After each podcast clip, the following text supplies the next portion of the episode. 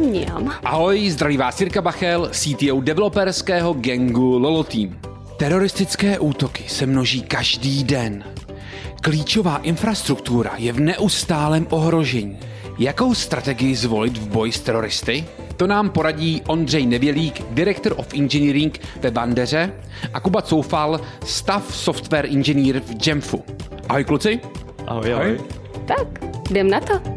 Ondra je ve Bandeře teenager. To znamená, že už tam pracuje přes 10 let a díky tomu zná Vanderu lépe než svoji ledničku. A Kuba pracoval ve Vandeře a teď je v Jamfu. Ale jsou tu spolu. Proč? To se dozvíte za chvilku. Ondro, řekni nám, co uh, Vandera slash Jamf dělá.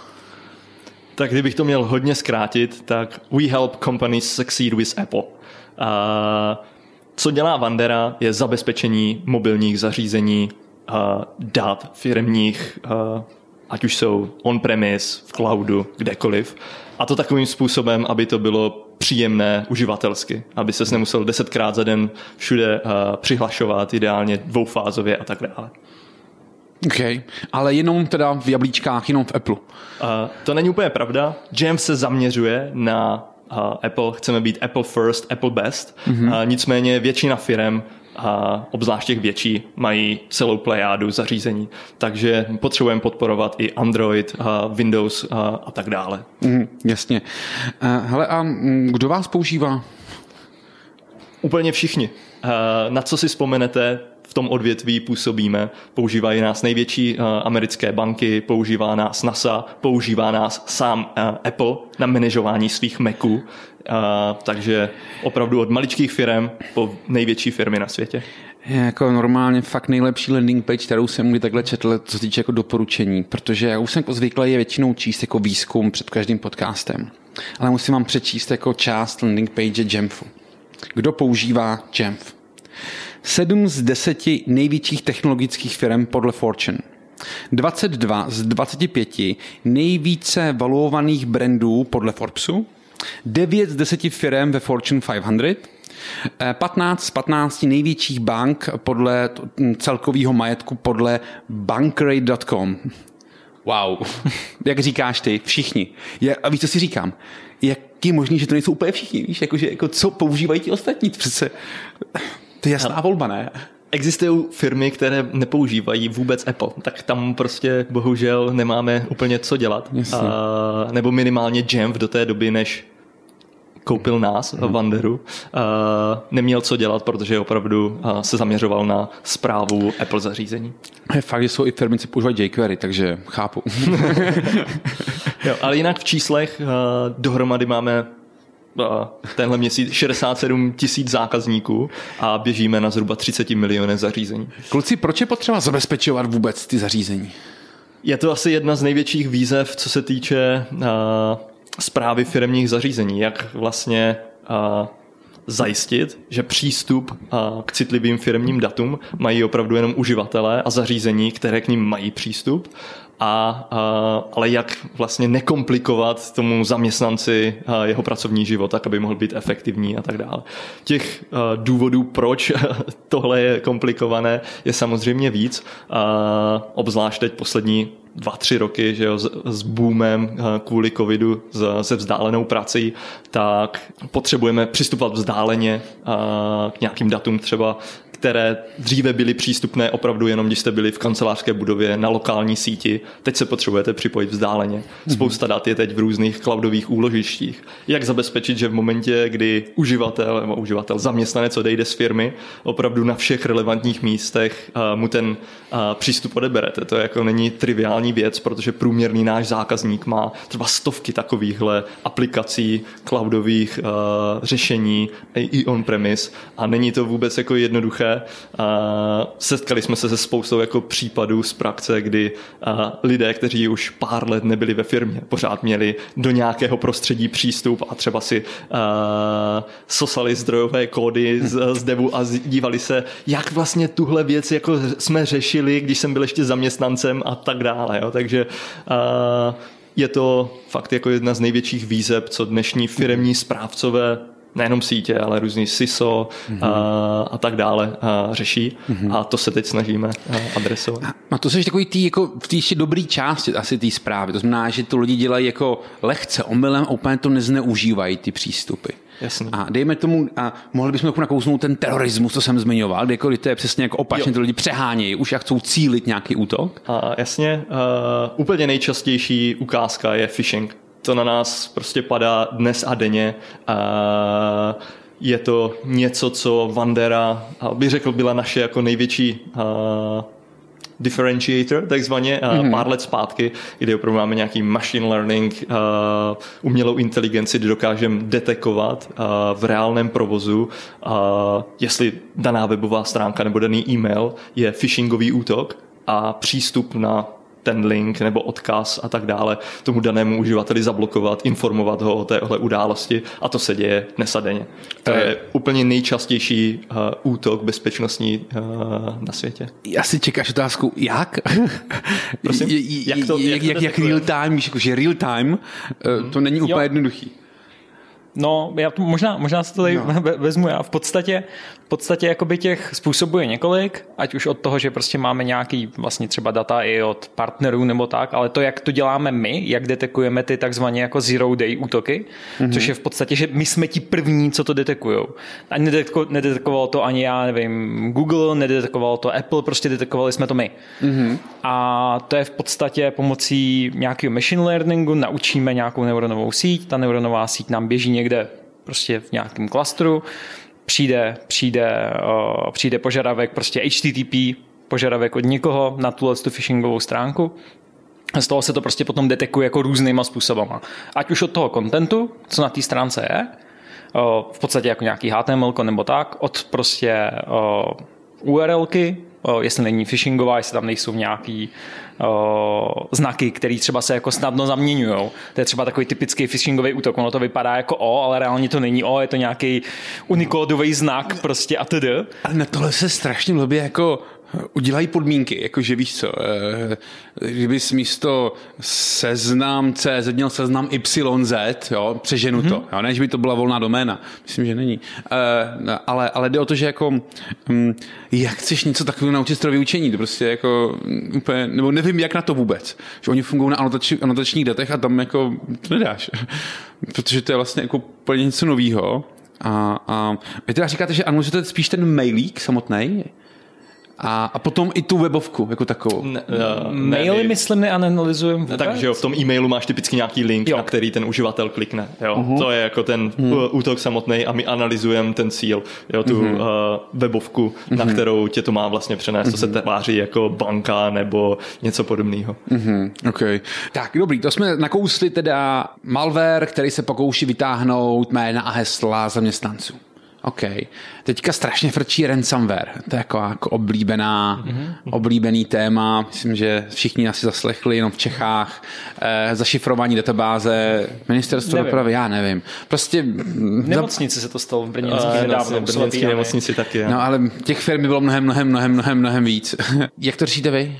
Ono třeba té br- brněnské nemocnice, jestli se nepletu, tak pro- problém byl, že oni získali jako přístupové adminské práva. Takže to nebylo o tom, že by tam uh, nainstaloval se nějaký jako uh, vir, který si někdo stáhl někde z e-mailu, ale opravdu se SSHčknul prostě někam do sítě, měl admin přístup všude a prostě mohl uh, pustit jako nějaký uh, Unixový komand. Jo. Takže proti tomuhle je to uh, poměrně náročné, když někde mm-hmm. někdo opravdu získá moje přístupové údaje, já nevím, nějakým uh, osobním kontaktem třeba, no tak to, uh, to je problém. Že? Já, no. já vlastně přemýšlím nad tím, uh, že vlastně ano, akorát, že my to vlastně dělíme na takové dvě části. V podstatě jedna věc je jakoby network security, to je to, co jsme popisovali i s tím mhm. phishingem. Mm-hmm. To je v podstatě, já mám obyčejný browser nebo něco, a nebo i ve finále i nějaká aplikace, i takovýhle nějaký malware potom může komunikovat s nějakou sajtou, která je prostě podezřelá, tak my to zablokujeme taky. Takže mm-hmm. ve finále, i kdyby ono se to snažilo něco vyextrahovat a poslat,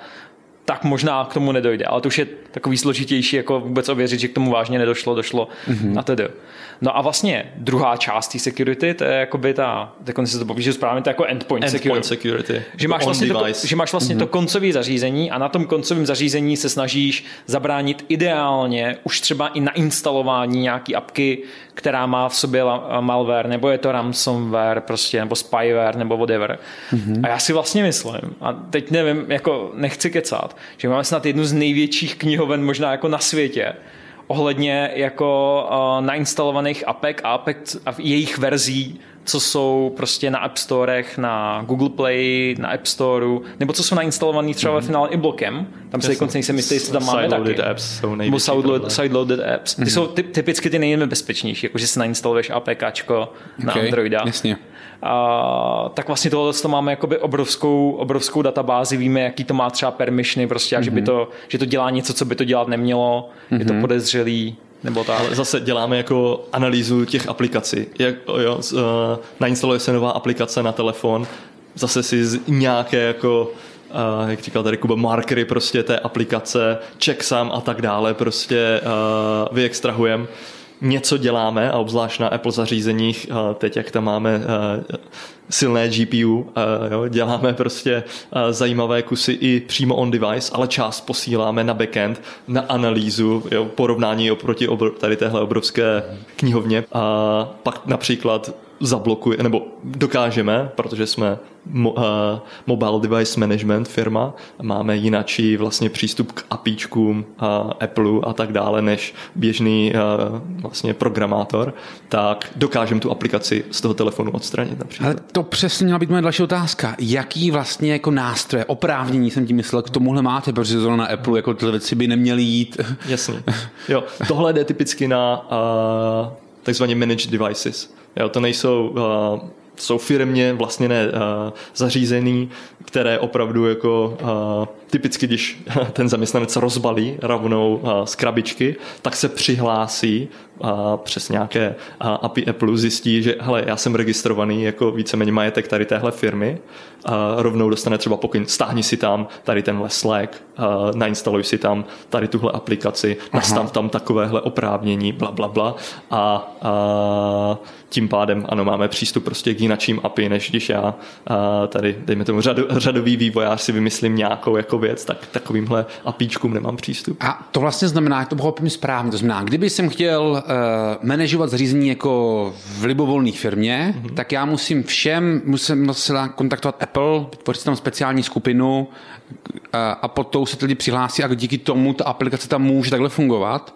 Nebo jak tam funguje uh, to navýšení, to oprávnění? To jsou právě tady ty typické firmy jako Jamf, ano. kdy jsme jako Mobile Device Management, MDM, ano te, terminus technicus, kdy ty firmy už mají právě nějaký jako kontrakt, nějakou smlouvu s Applem, s mm-hmm. Googlem a tak mm-hmm. dále, a že mají přístup k takovýmhle jako API a nabízí nějaký produkt, který to těm koncovým firmám vlastně uh, zpříjemňuje, je to nějaké UI, uh, že na dálku může administrátor firmní spravovat a wipenou ten device. Jo. Za, eh, zaměstnanec odchází, tak předtím, než ho fyzicky dám dalšímu zaměstnanci, tak z něho všechny data odstraním například a, a tak dále. Okay. Bez toho, aniž bych já jako administrátor firmy o deseti tisíc zaměstnancích musel fyzicky přijít že jo, k tomu stolu a prostě mm-hmm. něco takového dělat. Jasně, vidíš to. Mě přivádí k tématu, který asi musíme zmínit. Vandera slash Jamf. Tak, uh, my oba Jak to vzniklo? jasný. Uh, jsme začali už uh, x let zpátky, uh, já zhruba 10 let, Kuba 6, 6 let. Uh, jsme se připojili do tehdy v podstatě ještě startupu uh, anglického uh, s názvem Vandera a byli jsme zaměření na uh, mobile security. Uh, zhruba před rokem respektive je to roka měsíc nás koupil Jamf a za asi 400 milionů dolarů, takže řekl bych velmi úspěšný exit a Jamf je právě, byla firma zaměřená na zprávu mobilních zařízení od Apple primárně Macy, ale i iPhony, tablety a tak dále. A a my jsme doplnili jejich portfolio, nebo teď naše portfolio Jamfu právě o tu bezpečnostní složku. Mm-hmm. Takže teď nejsme čistě MDM, jsme opravdu security company. Mm-hmm. A když říká, přejdu trochu k Androidům teda, mm-hmm. a kolik je to jednodušší tohleto dělat na Androidu? Dobrá otázka. Něco je i výrazně složitější. Jo? Něco je jednodušší, něco je těžší. Hodně, hodně, jako, hodně jako záleží. Někde třeba zase na tom Androidu vyloženě ty apíčka chybí. Jakože některé věci se tam prostě udělat nedají a třeba se specificky dají udělat jenom na Samsungách.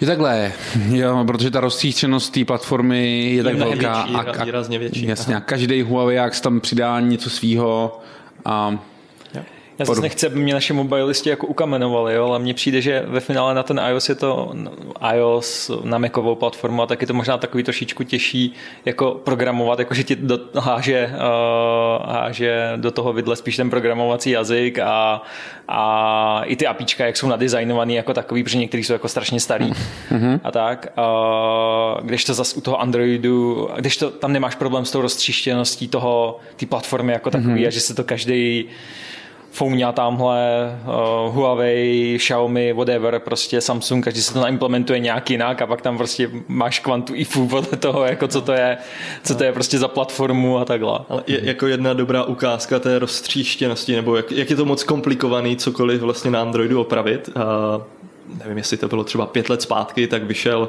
nová verze Androidu a který rozbil úplně náš produkt na Androidu. A už to bylo jako uh, GA, Generally Available uh, verze. A my jsme zareportovali tenhle bug, jako uznali jasně, to je jako kritická chyba, kterou musíme opravit. Ale než se to přes všechny operátory a tak dále vypropagovalo na ty zařízení, mm-hmm. tak to byly jako měsíce. Jo. Měsíce, kdy některým našim zákazníkům bohužel kvůli chybě prostě uh, v Androidu uh, náš produkt nefungoval a s tím prostě nic neuděláš. Když to uh, s tím Applem, uh, tím, že i Jamf je prostě velmi, velmi jako dobrý 20 let partner, partner s Applem, tak máme přece jenom šanci dostat takovéhle třeba kritické fixy ven do produkce k zákazníkům velmi rychle. Dobrý, tak zkusíme jako ty běžní oprávení, co potřebujete. Monitoring veškerého trafiku. No, no, internetový. To už pak nepotřebuješ nic moc jiného. No já bych... to, to je ve skutečnosti jako uh, největší challenge uh, Wandery, jo, jak přesměrovat vlastně traffic z toho zařízení no. do našeho cloudu, kde můžeš všechny tady ty jako network threat prevention věci nebo detection uh, dělat. Jo. Tak s tím vlastně těch deset let bojujem, protože jak uh, Android, tak Windows, tak Apple prostě co podporujou a co nabízí, neustále jako každý rok posouvají někam jinam tím pozitivním směrem, jo, že je to třeba pro nás někdy jednodušší, ale zároveň ty staré způsoby deprekují a, a my musíme zůstat vlastně jako on top toho, co oni zrovna prezentují. Takže třeba WWDC, mm-hmm každoroční Apple vývojářská konference, tak to jsme vlastně jako přikovaní k tomu, co odprezentují, protože hrozí, že teoreticky náš produkt prostě uh, úplně zaříznou, že jo. Takže my uh, se snažíme prostě všechny novinky, které oni odprezentují, hned otestovat, podívat se, jak bychom mohli třeba náš produkt zlepšit, protože přidali nějaké nové API a, a tak dále. A, takže tohle je jako velmi důležitý event pro nás. A je pro nás hrozně důležité mít takzvaně uh, same day support. V momentě, kdy vlastně nové operační uh, systémy od Apple uh, jsou uh, veřejně dostupné, uh, výjdou z beta verze, tak musí naše produkty na tom fungovat. To je něco, na čem si jako firma hrozně zakládáme, takže je to uh, občas zábava. Vy teda jako jste schopni, jdeme tomu u některých zařízení monitorovat ten trafik všechen. Jak moc to může zpomalit tu komunikaci? To asi musí být logická otázka každého. Ale to je právě jako to, co je, eh, dejme tomu, to technicky zajímavý pro nás. Jo? Že zaprvé jsme jako real-time, highly available služba, protože v momentě, kdy náš cloud klekne nebo se zpomalí, tak buď se vůbec nedostane ten uživatel na internet, mm-hmm. a nebo prostě si říká what the hell, jako proč mi to jede tak pomalej, takže jeden no, z vaš... te- terminus technicus, bricknout. jo, jo, br- jo, jako občas se nám stalo prostě, že jako uh, jsme by takzvaně bricknuli prostě zařízení koncového uživatele, tak se fakt jako z těch chytrých telefonů stala jako uh, cihla. Jo, cihla, prostě ne, mm. mohl si s tím jako volat, ale kdo chce teď volat, mm. že jo, s mobilním telefonem, jo. Uh, takže to je občas zábava a co teď třeba máme jako náš, dejme tomu, a produkt, na který jsem na kterým jsme dělali poslední, poslední tři roky, Private Access, taková, dejme tomu, cloudová VPN, nebo Zero Trust Network Access mm-hmm. řešení, a, tak tam jsme od začátku měli cíl číslo jedna nebo velmi vysoko v našich prioritách, aby to bylo uživatelsky co nejpřívětivější. To znamená, že ten uživatel vůbec není schopný říct, že nějakou VPN na svém mobilu nebo laptopu má zaplou, nebo když ji zapíná, aby to bylo instantní, aby neměl zpomalený trafik a, a tak dále. A řekl bych, že se nám to daří nějak přemýšlím o tom, jak to jako může fungovat tady tohleto, aby to bylo co možná nejrychlejší. Komplikovaně. Komplikovaně. To je, totiž ta, to je totiž jako ta druhá část. Jedna věc je ten traffic z toho deviceu poslat, to je to, o čem jsme mluvili, že to je No. jako někdy komplikovaný i skrz ty apy prostě a tak. Ale zároveň prostě my zas na druhou stranu, i s, i s ohledem na to privacy a tak, my zase toho trafiku chceme poslat jenom tolik, aby jsme dokázali to uživatele chránit, ale ne tolik, aby jsme se sami jako přetížili a tak. Ano. Což jako asi není jednoduchý. No, my jsme vlastně začínali tím, že to v podstatě byla jakoby HTTP proxy, takže jsme vlastně posílali HTTP traffic, ale ono už to dneska není taky úplně dostatečný, o, protože o, vlastně spousta jako i APEK prostě komunikuje na nějakých jako TCP protokolech, na UDIPku mm-hmm. a tedy a už prostě jako nestačí jenom mít nějakou HTTP proxy a, a blokovat tohle, když jako chytne to celý browser, že jo, typicky. Mm-hmm. Ale některé věci to prostě nepochytá, hlavně ty apky a, a jejich traffic, což zase prostě řeší i tenhle ten private access, protože to vlastně chytí jako úplně ten veškerý traffic. Na druhou stranu, tam se zase snažíme posílat do toho jako tunelu jenom to, co tam vážně má jít. Mm-hmm. Tudíž prostě pokud si tadyhle nějaký uživatel, co má nainstalovaný ten private access, tadyhle pustí Netflix, tak Netflix nepotřebujeme posílat do toho tunelu. Mm-hmm. Můžeme ho chtít třeba jako zablokovat, fajn, mm-hmm. nebo administrátor ho může chtít zablokovat, ale pokud ne, tak jako klidně, úplně mm-hmm. na pohodu. Ale prostě, jakmile si otevře tadyhle Confluence, prostě a i klidně jako apku, ne, ne v browseru Confluence, ale prostě otevře se tadyhle Confluence, tak my to prostě šupneme do toho tunelu, protože to Confluence chceme prostě třeba zabezpečit. Mm-hmm. A to znamená, kdyby se týkalo to třeba nějakého webu, kam nechci, aby chodili eh, moji zaměstnanci. Ty jsi zmiňoval hm, ZTP proxy, tak ale t, asi s těma oprávněníma, co aktuálně jsou, to prostě jde přes vás, jako, ok, je to vlastně proxina. Nebo je, je, co, jak to tam funguje? Je- Zase je to ještě prostě jako komplikovanější, no. jo? A je to, je to, jako, je to, je to různý. Pokud je to o, o, udělaný tak, že to právě jde přes tu HTTP proxy, tak ano, to, prozná, to přes nás prosviští. Tam je to zase ještě komplikovaný tím, jestli je to HTTP traffic nebo HTTPS. Dneska je asi 70% veškerého trafiku HTTPS, takže tam my třeba nevidíme ty jednotlivé requesty teď aktuálně. My vidíme vždycky jako jenom jakýsi jako tunel, jo, a přes něj může proletět cokoliv. Takže my vidíme jakoby ten první request, Jasně. my víme, na kterou doménu to půjde, ale to, co přes to proletí, už nevíme. Takže vlastně to můžeme zablokovat třeba na základě té domény, ale ve finále veškerý ten trafik jako přes nás proletí. My do ní nevidíme, je to vlastně jako, že eh, ta privacy je tam tak nějak jako zachovaná. Mm-hmm.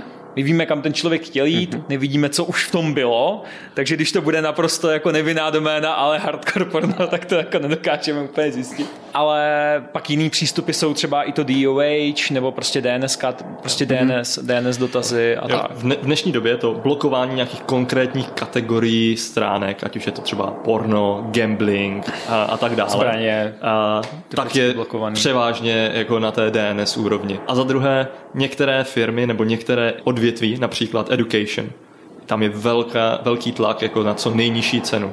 Takže i to řešení na straně jako naší musí být co nejjednodušeji technické. Proxy, Jasně. která opravdu veškerý ten traffic, jo, i ten HTTPS traffic, který my nevidíme dovnitř, tak musí ty bajty, jedničky, nuly přes nás protéct, kdežto u toho třeba řešení přes uh, DOH, tak my vidíme opravdu jenom ty DNS requesty a rozhodujeme mm-hmm. se, jestli uh, vlastně ten trafik zablokovat jenom na úrovni DNS. A, a další komplikace je ta, že oni ty HTTP requesty, když my je pošleme přes ty proxy, tak oni v podstatě začínají na té proxy. Ano. A spousta různých sajt tě blokuje, když prostě jedeš z AWS, ano. z Azure a tedy, tak tě zablokuje. Takže tam to musíme nějak obcházet. Nějak to no. obcházíme. No.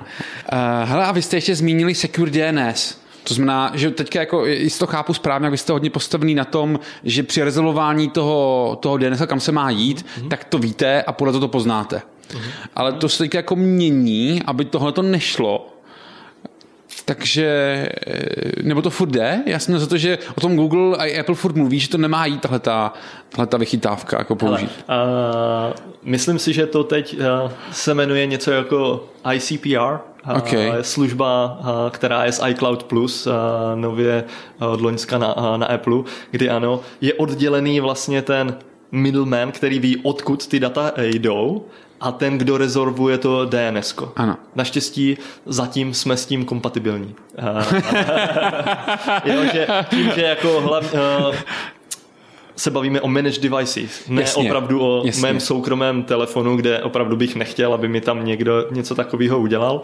tak vlastně to API, které používáme, které nastaví třeba ten no, přesměrování toho DNS trafiku na naše servery, tak je prioritní než vlastně tady ta Apple služba.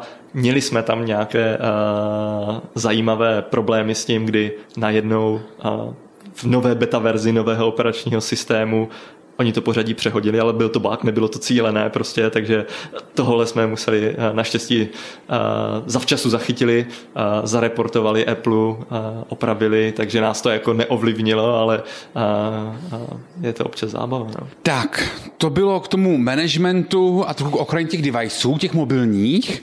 Co ty desktopový? Jak moc se to liší? Velmi. Dost. Velmi. dost. My některé naše produkty nenabízíme, nebo nepodporujeme tu stejnou funkcionalitu na mobilech, jak na třeba laptopech. S čím Vandera původně začínala před deseti lety, byl jako data cost management. Jo? A tehdy byl mm-hmm. velký problém, takzvaný bill shock. Prostě data byly drahé, obzvlášť roamingové, neexistovaly moc jako velk, neomezené data a, a mm-hmm. tak dále. A firmy se potřebovaly chránit, že nastaví prostě limity, jak mohou ty firmní zařízení používat z pohledu jako stažených megabajtů nebo uploadnutých. Takže my jsme vlastně jako počítali ten traffic, jo, tím, že veškerý traffic z deviceů tekl přes nás, jsme mohli prostě nastavit nějaké jako capping limity v momentě, kdy třeba giga a půl dosáhl, tak jsme toho uživatele zablokovali a nemohlo se stát, že by prostě firmě došel účet na půl milionu, tak jak se stávalo prostě, že si nějaký sales člověk cestující po světě pustil v Dubaji v HD kvalitě live stream Formule 1 a firmě prostě došel jako neuvěřitelný účet. Jo. A, True story. True story. a, a tohle například nemá na des, desktop nebo laptopech smysl. Jo. Mm-hmm. A, takže to tam třeba jako nenabízíme. A, mm-hmm. Naopak s tím private accessem jako priorita číslo jedna je a, laptop, protože většina zaměstnanců jako do nějaké interní sítě a tak se potřebuje, nebo k interním zdrojům, potřebuje primárně uh, připojit přes, přes laptop nebo desktop a mm. méně často z mobilu. Ale podporujeme to i na mobilech, mm. uh, protože uh, přece jenom uh, v dnešní době a jsme daleko víc on the go, lidi se chcou připojit z kavárny a, a tak dále, nebo salesové, že jo, a, typicky už ani třeba laptop u sebe mít nebudou, budou mít jenom iPad a iPhone a, a potřebují se k těm firmním zdrojům dostat. Takže potřebujeme pokrýt jako to celé v portfolio, ale třeba 60-70% uživatelů toho private accessu na to přistupuje, nebo přistup, ho používá právě na Macu hmm. nebo na laptopu. Um, no a kdybych teď jako zmínil specificky jako Windows, tak tam dělá všechny tyhle ty věci kolem monitorování trafiku je docela jednoduchý, ne? Oproti těm telefonům třeba. Ne? ne Kuba ne, docela ne, detailně. Tam, tam je to možná, to... tam je to ve finále já nevím, jestli to je nejkomplikovanější, ale možná jo. jo. Možná je to asi nejkomplikovanější. Protože v podstatě jakoby vytáhnout ten, ten trafik jako takový v podstatě znamená, že si musíš napsat vlastní driver k síťovce a, a tahat to tímhle tím způsobem. A to mimochodem není jako úplně skill, který tady jako najdeš tak jako jako jo, každý druhý, že jo? Obecně jako každý druhý, protože tam třeba jako v podstatě ten framework, který na to používáme, framework, tak jako velmi jako v uvozovce, v uvozovce který se jmenuje NT kernel, najde se to člověk jako na no. GitHubu, tak ten člověk, co to psal, tak to vlastně psal víceméně na míru nám. On to i upravoval víceméně jako podle, podle nás a tak a je to vlastně jeden z několika málo vyložení jednotek lidí, co jako umí napsat tyhle ty drivery k té síťovce. Na světě, ne včera. Na světě, ne včera. Okay. Dobrý. A tak to bylo ještě k Windowsům a co OS X?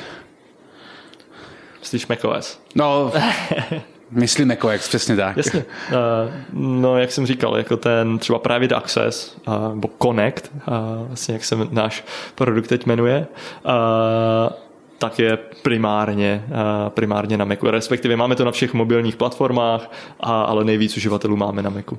Ten ekosystém je výrazně uzavřenější, mm-hmm. Paradoxně, člověk by řekl, že na tom Macu bude víc, ale jako já bych skoro řekl, že ani tolik jako není. Uh, respektive je to pořád takový nějaký jako Unixový svět, my v tom žijeme, žijeme v tom i na tom backendu a tak. Jo, a znáte ho. A známe ho nějak, ale prostě na tom, na tom Windowsu je prostě ty věci se prostě dělají jinak. Mm. Navíc. My Neříkám, jako... že hůř nebo něco takového, nebo, ale prostě jinak. Jo. Ta Jo. filozofie je tam prostě jinačí. Jo. A, a ta filozofie vlastně Android versus iOS, a OK, není to stejný, ale je to jako filozoficky podobný. Ku podivu vlastně i docela ano. Jo. Jo, jo. Ale kluci, když půjdu, půjdu trochu k backendu, jo, tak vy tam teda řešíte samozřejmě tady všechny ty možné bezpečnosti kolem toho, eh, jestli na tu doménu můžu nebo nemůžu vstoupit. Zmiňova, zmínili jste i nějaký malware nebo spyware, já nevím, jak- jak to mám říct, prostě když se vám snaží ukrást nějaké citlivé informace. Co další takový ten, takový ten big topic, co, co, co řešíte kolem vaší backendu? A tak tohle byl ten produktový pohled. Je. No. No. Možná zkusíme s Kubou otevřít ten jako technický. Aha. pohled z pohledu toho vývojáře. Že my máme, dalo by se eh, rozdělit náš backend na dvě části, takzvaně core a edge data centra. Mm-hmm. V těch edgeových data centrech máme různé tady ty brány jako proxy, V- VPN koncentrátor, ty DNS servery, které potřebují být co nejblíž k tomu koncovému uh, uživateli geograficky, tak, aby ten latence tam byla co nejnižší, abychom co nejméně zpomalovali vlastně ten jeho provoz. A, takže tam nám jde o co největší performance, co nejlepší škálovatelnost, mm-hmm. co nejmenší spoždění. A v kóru máme A aby to bylo co nejlevnější. a aby to bylo co nejlevnější. Jo. Jo. A, protože my třeba ty policy, my, takzvaně ten uživatel může že jo, cestovat po světě. A my nechceme v momentě, kdy a, já z České republiky a, doletím do státu, tak abych se připojoval k nějakému Do DNS serveru že jo, v, v České republice, ale, ale abych použil ten geograficky nejbližší, ten v Americe. Takže já tam tu svou jako policy, kterou mi a, administrátor nastavil, tak musím mít vypropagovanou tam. Takže my musíme vlastně replikovat tady tyhle data a, a e, jako spoustu dalších metadat všude po světě. To je docela drahý. Mm, nemusí být. Nemusí Když se být? to udělá chytře, tak jako nemusí. Um, jak, jak se to dělá chytře? Uh, to se tady budu přižívat vlastní polívčičky. ne, povídej. To by nebylo fér. To by ne, nebylo ale fér. jo. Já. Ne, ne, uh, ale jako je, je pravda, že myslím si, že uh, to byl i taky jeden z takových jako jo, nějaký due diligence periodě, když nás jako uh, Jump kupoval, tak to tam taky jako zaznělo, protože tohle to byl takový jako zajímavý systém. My jsme s touhle s tou policy měli, jakoby historicky jsme ji dvakrát předělávali, nebo něco takového, kdy vlastně uh, prvně, když jsme měli ještě jenom ty HTTP gateway, mm-hmm. tak to vlastně fungovalo tak, že to byl takový jako duální systém. Ve smyslu, někdo si, nebo admin něco nastavil o, přes náš jako webový portál, to se uložilo v kóru do nějaký naší Mongo databáze a tam odsud si to v podstatě ty o, proxy gateway stahovali a vlastně nastavovali si to u sebe. A vlastně veškerá logika byla potom v těch proxy, proxy mm-hmm. gateway. To funguje dobře do té doby, dokavať máš jenom jeden ten způsob toho jako vektorování toho trafiku, že to posíláš jenom přes tu proxy. Mm-hmm. Ale potom máš klasický DNS gateway, DOH gateway, o, další, prostě že máme nějaký další jako DNS vektorovací způsoby, máš tyhle ty VPN koncentrátory, ve kterých to potřebuješ mm-hmm. dělat. A ma- už máš jako spoustu způsobů a když bys to v každý z nich měl naimplementovat, mm-hmm. tak nejen to, že to bude všude fungovat jinak pravděpodobně, ale jako ani to není jako úplně efektivní. Mm-hmm. Takže my jsme to vlastně tam odsud jakoby vytáhli ven, udělali jsme na to nějaký jako prostě servis, který máme na, v, každém tom, v každém tom datacentru a tak. A o, ty, ty naše gateway komunikují s tím tím servisem, ve kterém je to jakoby naimplementovaný jednou. Mm-hmm. No, ale další problém bylo, jak tam teda ale sakra jako dostaneme ty data. Mm-hmm. A o, to byl vlastně nějaký projekt, který o, jsme vlastně i tenkrát jako u mě, u mě v týmu vlastně řešili. A my jsme se na to, jako, když to přeženu, my jsme se na to naimplementovali vlastně databázi. Tak už trochu chápu, jak jste tady viděli nápis Couchbase ten experiment, protože to je zrovna dobrá na Master Master replikaci.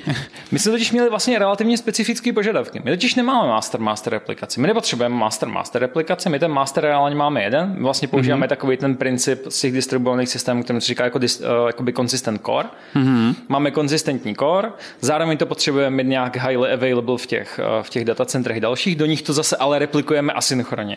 Takže my máme vlastně, mm-hmm. jestli ti něco říká prostě Raft, tak my máme, uh, to je jakoby distribuovaný konsenzus, protokol pro distribuovaný mm-hmm. konsenzus. To máme v každém datacentru, aby jsme to tam měli jako highly available v několika replikách, ty data mm-hmm. uložený, ale zase mezi těma jednotlivými datacentrama už si to posíláme jakoby asynchronně, protože nás tam za stolik jako netrápí ta latence a nemůžeme si dovolit to, aby jakože my bychom mohli mít ty data online jakoby všude. Problém by byl ten, že když bychom je v tom kóru zapisovali, tak my bychom museli počkat na potvrzení z každého z těch 35 klastrů. Takže bychom vlastně měli kombinovanou latenci celého světa. A to jako si nemůžeme na každý write ve své podstatě dovolit. Mm-hmm. A, za... a jsou, jsou jako databáze, co to mají jako nějak udělaný a tak. My jsme my na některé use cases třeba používáme jako Dynamo a tak, mm-hmm. a tam mhm. zase byl problém prostě jako s rychlostí, respektive nějakou jako latencí a tím, že to je taky drahý. Jak a cenou. No. Takže jsme si udělali takový jako o, homebrew řešení, který je prostě levný na toto provozovat, dostaneme do toho ty nějaký desítky gigabajtů dat, co tam potřebujeme dostat a nemůžeme je držet jenom v paměti, na to by nám zase fungoval třeba vím, Redis, tak Couchbase a tak, ale zase tam by byl zase problém s tou cenou, protože ta paměť taky není zadarmo. Prostě a tak, takže a, tak jsme si na to postavili vlastní databáze. Hele kluci, se vrátím k tomu backendu ještě, v čem vlastně, co je váš hlavní jazyk na backendu?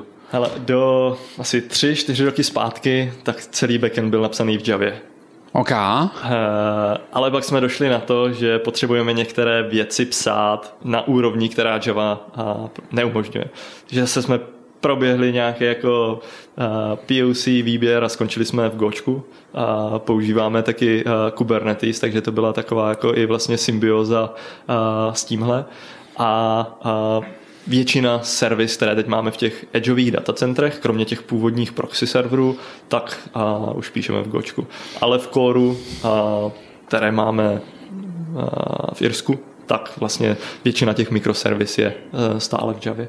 Mm-hmm, mm-hmm. Takže to není o tom, že by jako bylo všechno přepis do Goučka, ne, ale ne Nový je věci. To, no, no, nový věci a obzvlášť ty, kde potřebujeme jako performance, a, performance škálovatelnost, a cena a je důležitá. Jo, co víme, že poběží prostě v desítkách až stovkách replik. Možná, možná aby, jsem to, aby jsem to nějak jako zasadil do kontextu, tak my vlastně v tom kóru máme hodně unikátních servis. Jakože my máme teď asi 120 mikroservis nebo něco přes stovku mikroservis. Ne. Počítal jsem to včera. ne, ne, je to jenom 80. Je to jenom 80.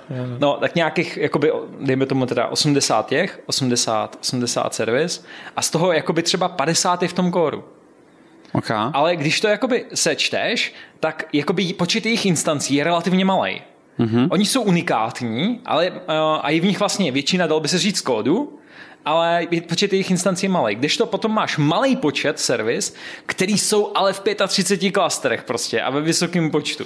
Jo. Takže tam je jako jinačí ta kvalita, jo. tam zase dává mnohem větší smysl se zaměřit i na tu performance, Uh, protože to, že ti to nežere, já nevím, 500 mega paměti, 800 mega paměti, ale 60 se ti ve finále jako velmi může vrátit. Ne, tak jako jde přes vás veškerý trafik těch největších firm na světě. Tak jako tomu rozumím, že ten tlak na výkon tam asi nějaký bude. Eh, hele kluci, a jak dlouho používáte Goučko? Čtyři roky, pět let? Čtyři, pět, čtyři, pět let. Víš co, protože já většinou znám všichni takový ty goučkaře, ve smyslu udělal jsem si večer projekt v goučku, je to úžasný. Eh, Zase to bude vyznívat jako přiřívání mojí polivčičky. Já jsem head of, jako, nebo speaker of Golang Guild u nás, já jsem to tak jako spopularizoval v té firmě. Aha snažil jsem se o to, ale ve finále ta cesta zatím byla taky taková, že to jako byla náhoda. To nebylo, že bychom to úplně jako vybrali, že by to bylo až tak jako conscious, co možná jako Ondra, Ondra naznačoval, to bylo až ta druhá fáze. Ta první byla v podstatě o tom, že my jsme tenkrát dělali projekt, kdy jsme prostě z takový ty jako starý architektury stylu, máme tady nějaký virtuální servery, na nich nám běhá Puppet, Chef, whatever, mm-hmm. co ti prostě orchestruje nasazování těch servis prostě z debianích balíčků a poští se ti to prostě Java Jar a, a tak a přecházeli jsme z toho na Kubernetes, no tak no, Kubernetes je v Gočku, Prometheus je v Gočku, Prometheus operátor je v Gočku, mm-hmm. backend Grafany je v Gočku, tohoto všechno je v Gočku, no a oni jsou v tom taky občas chyby. Mm-hmm. A vlastně moje první setkání s Gočkem bylo to, že jsem vlastně opravoval chybu v API Gateway, kterou používáme. Mm-hmm. A ku podivu jsem to zvládnul v 10 hodin večer opravit na mobilu. Tak jsem si říkal, ten jazyk jako asi není špatný. Mm-hmm. A tak jsem se o to jako víc zajímal, zároveň i prostě byly jiný projekty, které jsme na té platformě potřebovali, ale do toho jakoby světa těch biznesových apek, to trvalo dlouho, než to tam proniklo. To byly třeba dva roky. A, ale tam jsme jako opravdu udělali... A tam už to bylo jako to konče se rozhodnutí, jasně, jasně. ale myslím si, že bylo z velké části založený na tom, že už jsme v tom jako Jasně. něco měli. Jo. Jako Ale- dívali jsme se třeba na rast a, a tak, ale rozhodně to, že jsme tady měli někoho, kdo už o tom jazyku aspoň něco věděl, něco v něm napsal, a když to v rastu například eh, kromě Hello World nikdo jako nenapsal, jo, tak bylo to velkou součástí toho rozhodnutí. No. A druhá věc je ta, že ono filozoficky je to jako jinačí. Jo, když člověk píše o, apku v Javě, o, mikroservisu v Javě, tak to v podstatě musí založit na Spring Bootu, Drop Wizardu, Vertexu, co já vím, co je dneska, dneska jsou cool, nějaký Micronaut o, a td. Na něčem z toho to prostě musí založit, protože bez toho to skoro nenapíše. Mm-hmm. Protože mu tam chybí HTTP server, HTTP client, i když to už jako dohání novější verze Javy, HTTP client se nám tam objevil, server myslím pořád ne, kromě toho sanáckého, co by jako člověk neměl používat, ale jako funguje to. A, tak to v podstatě jako nemá na výběr, kdežto my vlastně ve finále kvantu těch věcí, co píšeme v tom gočku, tak vlastně jsou třeba napsané jako prostě jenom na SDKčku. Prostě je tam SDKčko, tam se dá udělat HTTP server, dá se tam udělat prostě nějaký klient, dáš se tam dát nějaký metriky a tak a prostě tam úplně jako minimum těch dependencí člověk jako nepotřebuje framework. Mm-hmm. Stačí mu pár knihoven a pak mu teoreticky můžou chybět maximálně právě nějaký drivery, nějaký konektory na něco a to v podstatě ne. Kluci, já ještě musím zmínit jedno téma, to jsou keše. Protože já mám pocit, že vaše řešení je jedna velká cache, ale jako, ale zkuste mi to přiblížit jako váš pohled na keše, jako jak se mě díváte. Největší problém máme eh, s DNS cachema na koncových zařízení. ale eh, to je trošku jiná story, než na co se ptal. Eh, eh, a proč, jako tam nějaký nebo proč myslíš, že to je problém? A, jo, v tom protokolu je TTL, akorát, že A to nikdo nerespektuje. různé apy, apky, různé frameworky, různé operační systémy se k tomu staví uh, různě. Jo. Aha, aha, OK. Takže jako Kdyby to v tom protokolu nebylo, bylo by to jedno. Jo, jako uh, když se podíváš na různé problémy a typicky uh, se o tom, že obaví na tech Twitteru, tak je klasická hláška It's always DNS. Jo, nebo předtím. Nebylo to DNS, tak It, it can't be DNS. Like, no way it's DNS. It was DNS. It's always DNS, jo? Uh, tak jako s tím se setkáváme fakt často. okay. Ale jinak jako cache jako na backendu, no tak jako máme jich tam kvantu, no. No, Možně. ale a jasně, jako já nevím, ale a vlastně ve, ve finále mně přijde, že celý takovýhle jako backendový vývoj je často o tom, kam dát tu cache. Prostě kam jí dát, kam jí nedat a, a, a jo no, pracovali jsme s tím různě. Prostě někde, někde bylo ještě jednoduchý třeba, o, když se zase vrátím zpátky, když jsme měli jenom tu proxy a řešili jsme právě tu policy jenom, o, jenom na té proxy, tak tam bylo třeba všechno v paměti. To bylo jednoduchý. má jako velká paměť. Ne, Ne? ne, protože každá proxy měla kolik jsme říkali, 4000? Myslím se dávalo 4000 portů. Takže my jsme na každou proxy dali jenom 4000 deviceů. Mm-hmm. Takže mi pro ty 4000 deviceů nebyl problém na tu jednu mm-hmm. proxy všechny ty její data nahrát. Mm-hmm. Když to, když potom máme ty nový gateway, kde můžou ty data pendlovat, tak ono vlastně může být připojený kdekoliv. Takže všude musí být všechny data. Ne problém, to už do té paměti nenarveš. Mm-hmm. Takže uh, to už pak se musí řešit nějak jinak. Na druhou stranu zase to třeba v té paměti jako chceš mít, protože by to jako, aby to bylo zase jako rychlý. Mm-hmm. Takže něco máš na tom disku, něco máš, něco máš v paměti, aby ideálně v paměti byly jen ty živý data, protože zase ty device se nepřesouvají tak rychle, že jo, jako Concorde už nám taky nelítá prostě, raketou to taky často neposíláte, teda dobře, kromě možná toho SpaceXu teďkonc, takže ve své podstatě jako ty nepotřebuješ ten přesun tam mít jakoby rychle, mm-hmm. že tam prostě musí být. Ty data tam jako musí být, protože potenciálně tam ten trafik mm-hmm.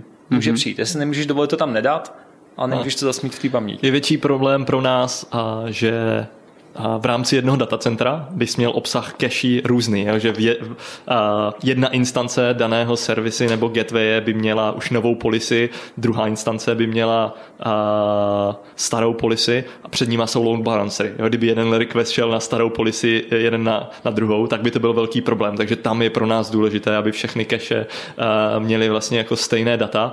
Je menší problém pro nás, že druhé datacentrum někde, má tam prostě uh, ještě starší data, protože než ten člověk se tam jako přemístí fyzicky, tak ono to, to prostě ten, tam stihneme ten dopravit. Ten architektury té regaty. Proto my to, proto my to replikujeme asynchronně, mm-hmm. protože i ten člověk se jako ne, tam neposune instantně, což, je, což nám nevadí, ale v rámci toho datacentra je to konzistentní. Ať hitneš kterýkoliv ten server, tak on ti dá vždycky stejnou odpověď. Mm-hmm.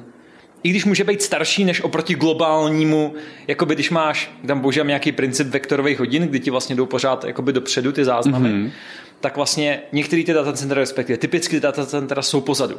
Mm-hmm. Oni jsou eventuálně na stejných hodinách jako ten core, ale protože ten core jde pořád dopředu, pokud se nezastaví kvůli něčemu, čímž by ho potom eventuálně vždycky ty datacentra prostě dohnali, pokud by mm-hmm. se mhm. zastavil, tak, uh, tak vlastně ty můžeš být proti nějakým starším datům komunikovat, ale tobě to jakoby nevadí, vadí ti to míň, než to, že bys v tom jednom datacentru ty právě poslal pět requestů, dva ti skončí na jednom, do tři na něčem jiným a prostě ty si otevřeš, jenom když si otevřeš jednu, já nevím, otevřeš si ten seznam.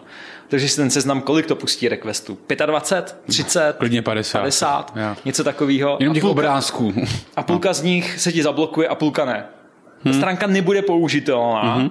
a ty vlastně ani nevíš, jestli jako proč se to stalo. Otevře se ti bílá stránka, protože se ti nenaloadovali CSS hmm. a ty ani jako nevíš proč. Ale to, co asi říte, je latence. Mm-hmm. A je, je, je, jaká je, a kde se vlastně pohybuje, jako v rámci jako jakých milisekund? Ale ono fakt hrozně záleží na konkrétní konfiguraci dané firmy.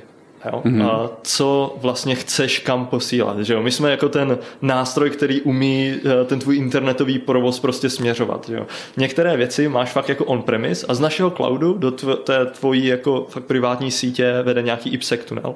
Mm-hmm. Jo? Takže ten to ovlivňuje a najednou ano, ta latence spadne na rychlost toho daného IPsec tunelu, ale přesto jde jako minimum requestu. Jo? Fakt třeba přístup do nějakého firmního mail serveru nebo něco takového, ne uh, tvoje YouTubeové videa a tak dále. Takže jako jak měřit, co, co znamená pro tebe jako tu latenci, nemůžeme to kvantifikovat. Některé requesty jdou úplně napřímo do internetu. Některé jsou fakt jako omezené rychlosti vlastně IPsec tunelu. Já bych možná použil jako jináčí termín a to je spíš jako overhead. Mm-hmm. Jo, že my se snažíme přidávat minimum overheadu. Mm-hmm. Jo, ta latence může být velká právě, protože to posíláš přes půlku světa. No, tak pokud ti to ten admin posílá přes půlku světa, tak jako jeho problém. Ale uh, my chceme, aby tam byl minimální overhead. Mm-hmm. To znamená, ty datacentra blízko, aby ten trafik chodil prostě co nejblíž, co nejkratší cestou a aby hlavně ty naše servisy jako takový, který se v průběhu toho zavolají, tak prostě na té řekněme, kritické cestě toho requestu, protože se některý prostě zavolají, tak ten součet prostě, ty latence musí být co nejmenší a o čem se bavíme, v nějakých jednotkách milisekund. Jo. No. Ale a ta infrastruktura, jste zmínili už uh, Kubernetes několikrát. Mm-hmm. A co je v něm? Všechno. Všechno, na co si člověk asi vzpomene. Jakože my jsme ten stack tak nějak jako skládali postupně, uh-huh. uh, kdy my vlastně donedávna, teď jsme některý z, nich, některý z nich rušili, tak jsme, já nevím, kolik jsme používali, asi šest různých cloudových providerů, mm-hmm. takže my jsme si ten Kubernetes jako nemohli nechat postavit od AWS, mm-hmm. nebo tak, protože jsme ho potřebovali mít jako všude. Mm-hmm. Takže v podstatě my jsme ten Kubernetes stavěli jako kdyby zostavil na bare metalu, mm-hmm. dalo by se říct. Takže uh, je to postavený nějakým třeba Keopsem v AWS a uh, potom třeba používáme ne, ne Kubernetes, ale takový ten K3S, od, od Rancheru, mm-hmm. což je takový ten Kubernetes, oni to zabalí celý do jedné binárky, je to takový, takový ten prťavoučky Kubernetes. Tak to zase máme jako na jiných datacentrech. Hele, víš co, mě jako amatérovi to vždycky kazí Stack Overflow, víš, protože právě tím, že jich je vlastně víc, tak na každý funguje trochu jiná konfigurace a, a, a je jo. to docela vtipný. Jo, to je jako by pak jako vel, velká komplikace tohohle toho. My jsme vlastně, hmm. když jsme budovali tu novou infrastrukturu, tak jsme prostě všechno jakože udělali infrastructure as a code, takže všechno jako je v Terraformu a tak do té doby, dokávat to ten provider umí, pak tam stejně ty skripty být musí. A vlastně takže jsme si to postavili takhle vlastně sami, ty klastry, nebo stavíme víceméně pořád jako sami, místo, místo toho, aby jsme si jakoby nechávali postavit od, od AWS, od Azure nebo GCP, hmm. něčeho takového. A pak nad tím tak jako víceméně takový ten klas, taková ta klasika, tak máme tam Prometheus, máme tam Thanose, aby jsme si vlastně pozbírali metriky z celého světa dokupy, máme tam nějaký logovací stack, máme tam tracingový stack přes OpenTelemetry, máme tam, já nevím, co dál. Tak nějak jako víceméně všechno. No. Pak, mm-hmm. to prostě, pak to pozbíráme, tyhle si telemetry data, třeba máme specifický klastry jako pro telemetry data, máme specifický klastry i pro logy, protože těch mm-hmm. logů je obrovská kvanta a musí se sbírat i z důvodu třeba zase i nějakých jako regulačních se musí třeba i logy sbírat jenom v určitých regionech, takže třeba jenom ve státech. Jo, hele, já radši to ani neotvírám tohleto téma, ale jako moc mě zajímá ještě poslední věc, jak to testujete? Ale to jsme na... si taky napsali vlastní framework. Ale, ale ne, tak jako, když to popíšu z toho netechnického pohledu, tak na všech úrovních, že jo? Jako vývojáři prostě jsou uh, klasicky píšou unit testy, společně uh, s QAčkama píšou nějaké akceptační testy, jako nějaké end-to-end testy, ale co je třeba docela zajímavý, a Kuba nám o tom může říct víc, tak je něco, koncept, kterým říkáme feature instance což je vlastně jo. jako virtuální mašina, na které běží celá Vandera. Takže každý člověk si prostě na kliknutí v našem nějakém webovém klikátku může rozjet celou Vanderu, celý náš jako stack a vyměnit tam třeba zdroje, zdroják a jednoho konkrétního mikroservisu a otestovat to opravdu end-to-end, že ta změna nic nerozbije nebo že dělá to, co má. Mm-hmm. Že tohle je asi jako docela komplikovaná právě záležitost. Máš 80 prostě mikroservis, jsou různě popropojovaný, závisejí na nějakých datech a td tak my na to máme ten koncept těch feature instancí. Vlastně náš největší Kubernetes cluster je uh, ten feature instancový, který mm-hmm. nám jako fakt jako škáluje na stovky noudů vlastně přes mm-hmm. den a paradoxně přes noc jich tam třeba běží pět. Uh, podle toho, jak si vlastně ty vývojáři pozapínají ty feature instance, oni si můžou vybrat, jaký featurey na ty feature instance chtějí podporovat, nebo který konkrétní servisy se tam chtějí dát a tak no. A nahodím to vlastně to prostředí, všechno jim to tam vlastně pospouští, dá jim to tam nějaký iniciální data, vytvoří to tam nějaký administrátory, pošle jim to maily, takovýhle nějaký prostě jako blbinky a můžou si v tom prostě hrát a mají vlastně svůj vlastní jakoby mm-hmm. píseček ve kterém, si, ve kterém si můžou hrát. Hele, a možná se zeptám na ten rollout toho nového releaseu. Jak to probíhá? To asi není o tom, že byste nasadili jednou novou verzi pro všechny, nebo? Je? Ne. Fakt, jo? Jako, ne. Takhle, uh, my jsme uh, software as a service, takže my nemáme jako custom verze pro zákazníky uh, rozdílné jako nějaké deploymenty. Na to používáme jo. třeba feature flagy, jo, že by uh, nějakou feature zapneme jenom pro třeba beta customery a tak, ale co se týče jako fyzického nasazování těch instancí, tak to možná rozhoď ty, Kubo. Jo, jo, no právě záleží, no, jestli jakoby, jo, feature... Já jsem myslel ty feature flagy asi, Aha. myslím, jo. Jo, ne, my nasazujeme kód víceméně pořád v jednom kuse prostě mm-hmm. a ty feature se potom zapínají jako feature flag. Jo, jo. No. Hele, a kdo u vás zapíná ten feature flag? Jako nejčastěji je to třeba product owner. Okay. Jo? Uh, nebo minimálně customer support někdy. Někdy customer support, jo, že už máme nějakou feature třeba delší dobu, není úplně GA ready, tak uh, někdo z Customer Success týmu prostě. Ne, ne, ale já jsem obrovský fan na feature flagu, akorát se ukazuje, že není úplně zřejmý, kde má zapínat, není úplně zřejmý, co všechny dělají a hlavně nikdo neuklízí. a, jo, ale to je asi problém jako všude, že jo, jako uh, co je důležitější, nová feature nebo uh, zrušit tady ten feature flag, který už je uh, v Launch Darkly třeba uh, GA, že jo, zapnutý. No. Jo, nebo my uh, třeba pro Private Access používáme jako canaring, uh, nebo vlastně i uh, s našima proxy gatewayema, že prvá release release jenom na část vlastně těch našich edge service. Jo? Aha, jasně. Uh, necháme to tam nějakou dobu běžet, jestli je všechno v pohodě, tak to releaseneme prostě na všechny ostatní instance. Okay. Okay. Jo, to je pro nás, uh, pro nás důležité, třeba právě s tím private accessem.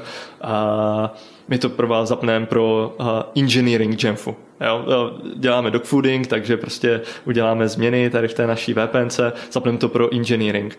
Ti by se zaprvé ozvali rychle, ale hej, když bychom něco pokazili, tak to není takový uh, průser, jak když by třeba někdo ze sales oddělení uh, v půlce nějakého dema zákazníka mu to přestalo prostě fungovat, mm. že jo? to by jako uh, nebylo úplně ideální, takže i takovýmhle způsobem my se chráníme proti bugům a tak. Mm-hmm. Kluci, trochu k managementu přejdeme. Mm-hmm. Kolik vás vlastně v tom development týmu je? Tak, uh, když nás před rokem koupil Jamf, tak Vandera měla zhruba 250 lidí, z toho engineering byl minimálně 200 lidí. Jo, jakože valná většina fakt bylo uh, engineering, sales a tak byly fakt dost malý. Tak to už začínám chápat, proč ty si troufl napsat vlastní databázi. jo. Uh, teď třeba tady uh, v Brně uh, je nás stále asi 175, zase 150 z toho lidí je v engineeringu. Uh, Jamf jako firma celek má 2,5 tisíce lidí a řekl bych, že původní Vandera je tak půlka engineeringu. Takže ten poměr jako sales, engineering, nebo nejenom sales, ale i mhm. customer support a tak mm-hmm. dále, ve Vandeře byl jako úplně jinačí než teď v Jamfu. Kluci, a, uh, můžete mi říct nějaký fail, něco, co se nepovedlo? Ale Kuba už tady trošku uh, Já jsem jeden. Uh, uh, naznačil, že jednou jsme fakt jako si mysleli, že po víkendu možná nebudeme mít jako kam se vrátit, jo? že ten fail byl tak velký, že by nás to mohlo stát jako celou firmu. A bylo to už možná třeba 6-7 let zpátky, kdy mluvili jsme tady o briknutí deviceu, necelých, našemu, šest, no. uh, našemu zákazníkovi, je největšímu v té době, nebo jednomu z největšího, Mastercard, Aha. čtyři hodiny nešel internet na všech jejich mobilních zařízení. Kvůli nám. A to už je jako mega problém. Takže tím, že to byl největší zákazník, kdyby tohle se jako dostalo ven a nevyřešili jsme, oni od nás odešli, tak teoreticky jsme jako... A jestli se nemýlím, my jsme měli ještě před nějakým jako funding roundem. Mm-hmm. No jasně. Jo, ještě zároveň. Bylo, bylo před Series C. Uh, no a co, co se jako vlastně stalo? Ve zkratce byl to tak jako perfect storm. Bylo to série jednotlivých failů, kdy kdyby každý z jednotlivých z nich se nestal, tak všechno bylo jako relativně v pohodě. Ten impact by byl prostě úplně uh, mm-hmm. zanedbatelný, jako museli bychom něco opravit a tak dále, ale bylo to jako fakt neuvěřitelná série věcí. Jsme vyvíjeli nějakou jako změnu a bylo to takovým jako trošku Big Bang způsobem, prostě, nebo waterfallovým, prostě půl roku se uh, trvalo, než se tady tahle kódová změna, jako celá mergela, uh, feature flagy se zapnuly uh, naraz a tak. Já si myslím, že jsme ještě ani neměli. Ne, už jsme měli feature už jsme měli, už jsme měli, už jsme měli, už jsme měli feature flagy. No ale museli jsme tam zároveň dělat nějakou migraci dat, jo, protože to bylo zrovna jako v oblasti kódu, která počítala, uh, kolik dat ten daný u- uživatel prostě v daném uh, období vlastně prodatil. Mm-hmm. A, takže my jsme tohle museli migrovat z toho starého systému na nový. Aby to bylo bezpečnější, tak ten migrační skript byl pro specifického vždycky customer, nebo jako, jako input dostal customer ID. Takže to mělo být, jo, zmigrujeme jednoho zákazníka, všechno v pohodě, zmigrujeme migrujeme dalšího. No ale tehdy jsme ještě neměli tady ty full stack týmy, kdyby operations člověk jako byl součást týmu, tým si sám nasazoval do Kubernetu a tak dále. Takže v momentě, kdy jsme tady ten kód dokončili, napsali migrační skripty, tak jsme to takhle předhodili platformnímu týmu, tam to někdo mm-hmm shodou okolností v pátek 13. Jako kdo nasazuje takovouhle změnu v pátek 13. Jakože ne. A, no a tady toho člověka nenapadlo nic jiného, než tyjo, já tady třeba nebudu celé páteční odpoledne nebo večer migrovat tady stovky nebo tisíce zákazníků jednoho po druhém. Prostě si v Beči to obalil for loopem, vytáhl si všechny customer ID z databáze a, a prostě to pustil naraz. Jenže ten uh, error výstup prostě nasměroval jenom někde do know-howu, uh, který odignoroval a ty chyby, které mu to vyplivo, protože jsme tam měli nějaký jako bug v, té, v tom migračním skriptu, uh-huh nikdo nezaregistroval. Ale bylo tam docela dost čeku, on to řeklo, co je prostě jako za problém. Ale chybilo hodně v tom for loopu, jako chápu, že to ignoruješ. Takže to prostě odignorovalo se. No a pak nám to přetížilo jako centrální Mongo databázi, ty jednotlivé gateway asi nemohli nasáhnout nové ty policies, ty kolik megabajtů dat ty jednotlivé zařízení vlastně. Jak jako... jsme se bavili o tom, ty data ještě tenkrát nebyly distribuované a bylo to jenom v té paměti, takže ono, když to nebylo odkud vytáhnout, tak to prostě nevěřilo. Takže ty jednotlivé edgeové servisy se snažili z toho core si to vytáhnout, core nám spadnul, takže vůbec jako jsme to nemohli ani opravit, protože se prostě nedoboucháš na ty servery, databáze je nedostupná a efekt je, že koncovým zákazníkům nejede internet, protože naše proxy servery neodpovídají. Wow, wow, tak wow. to jako bylo ponaučení prostě na deseti úrovní, jako jak řídit projekty, jak je releaseovat. Hmm.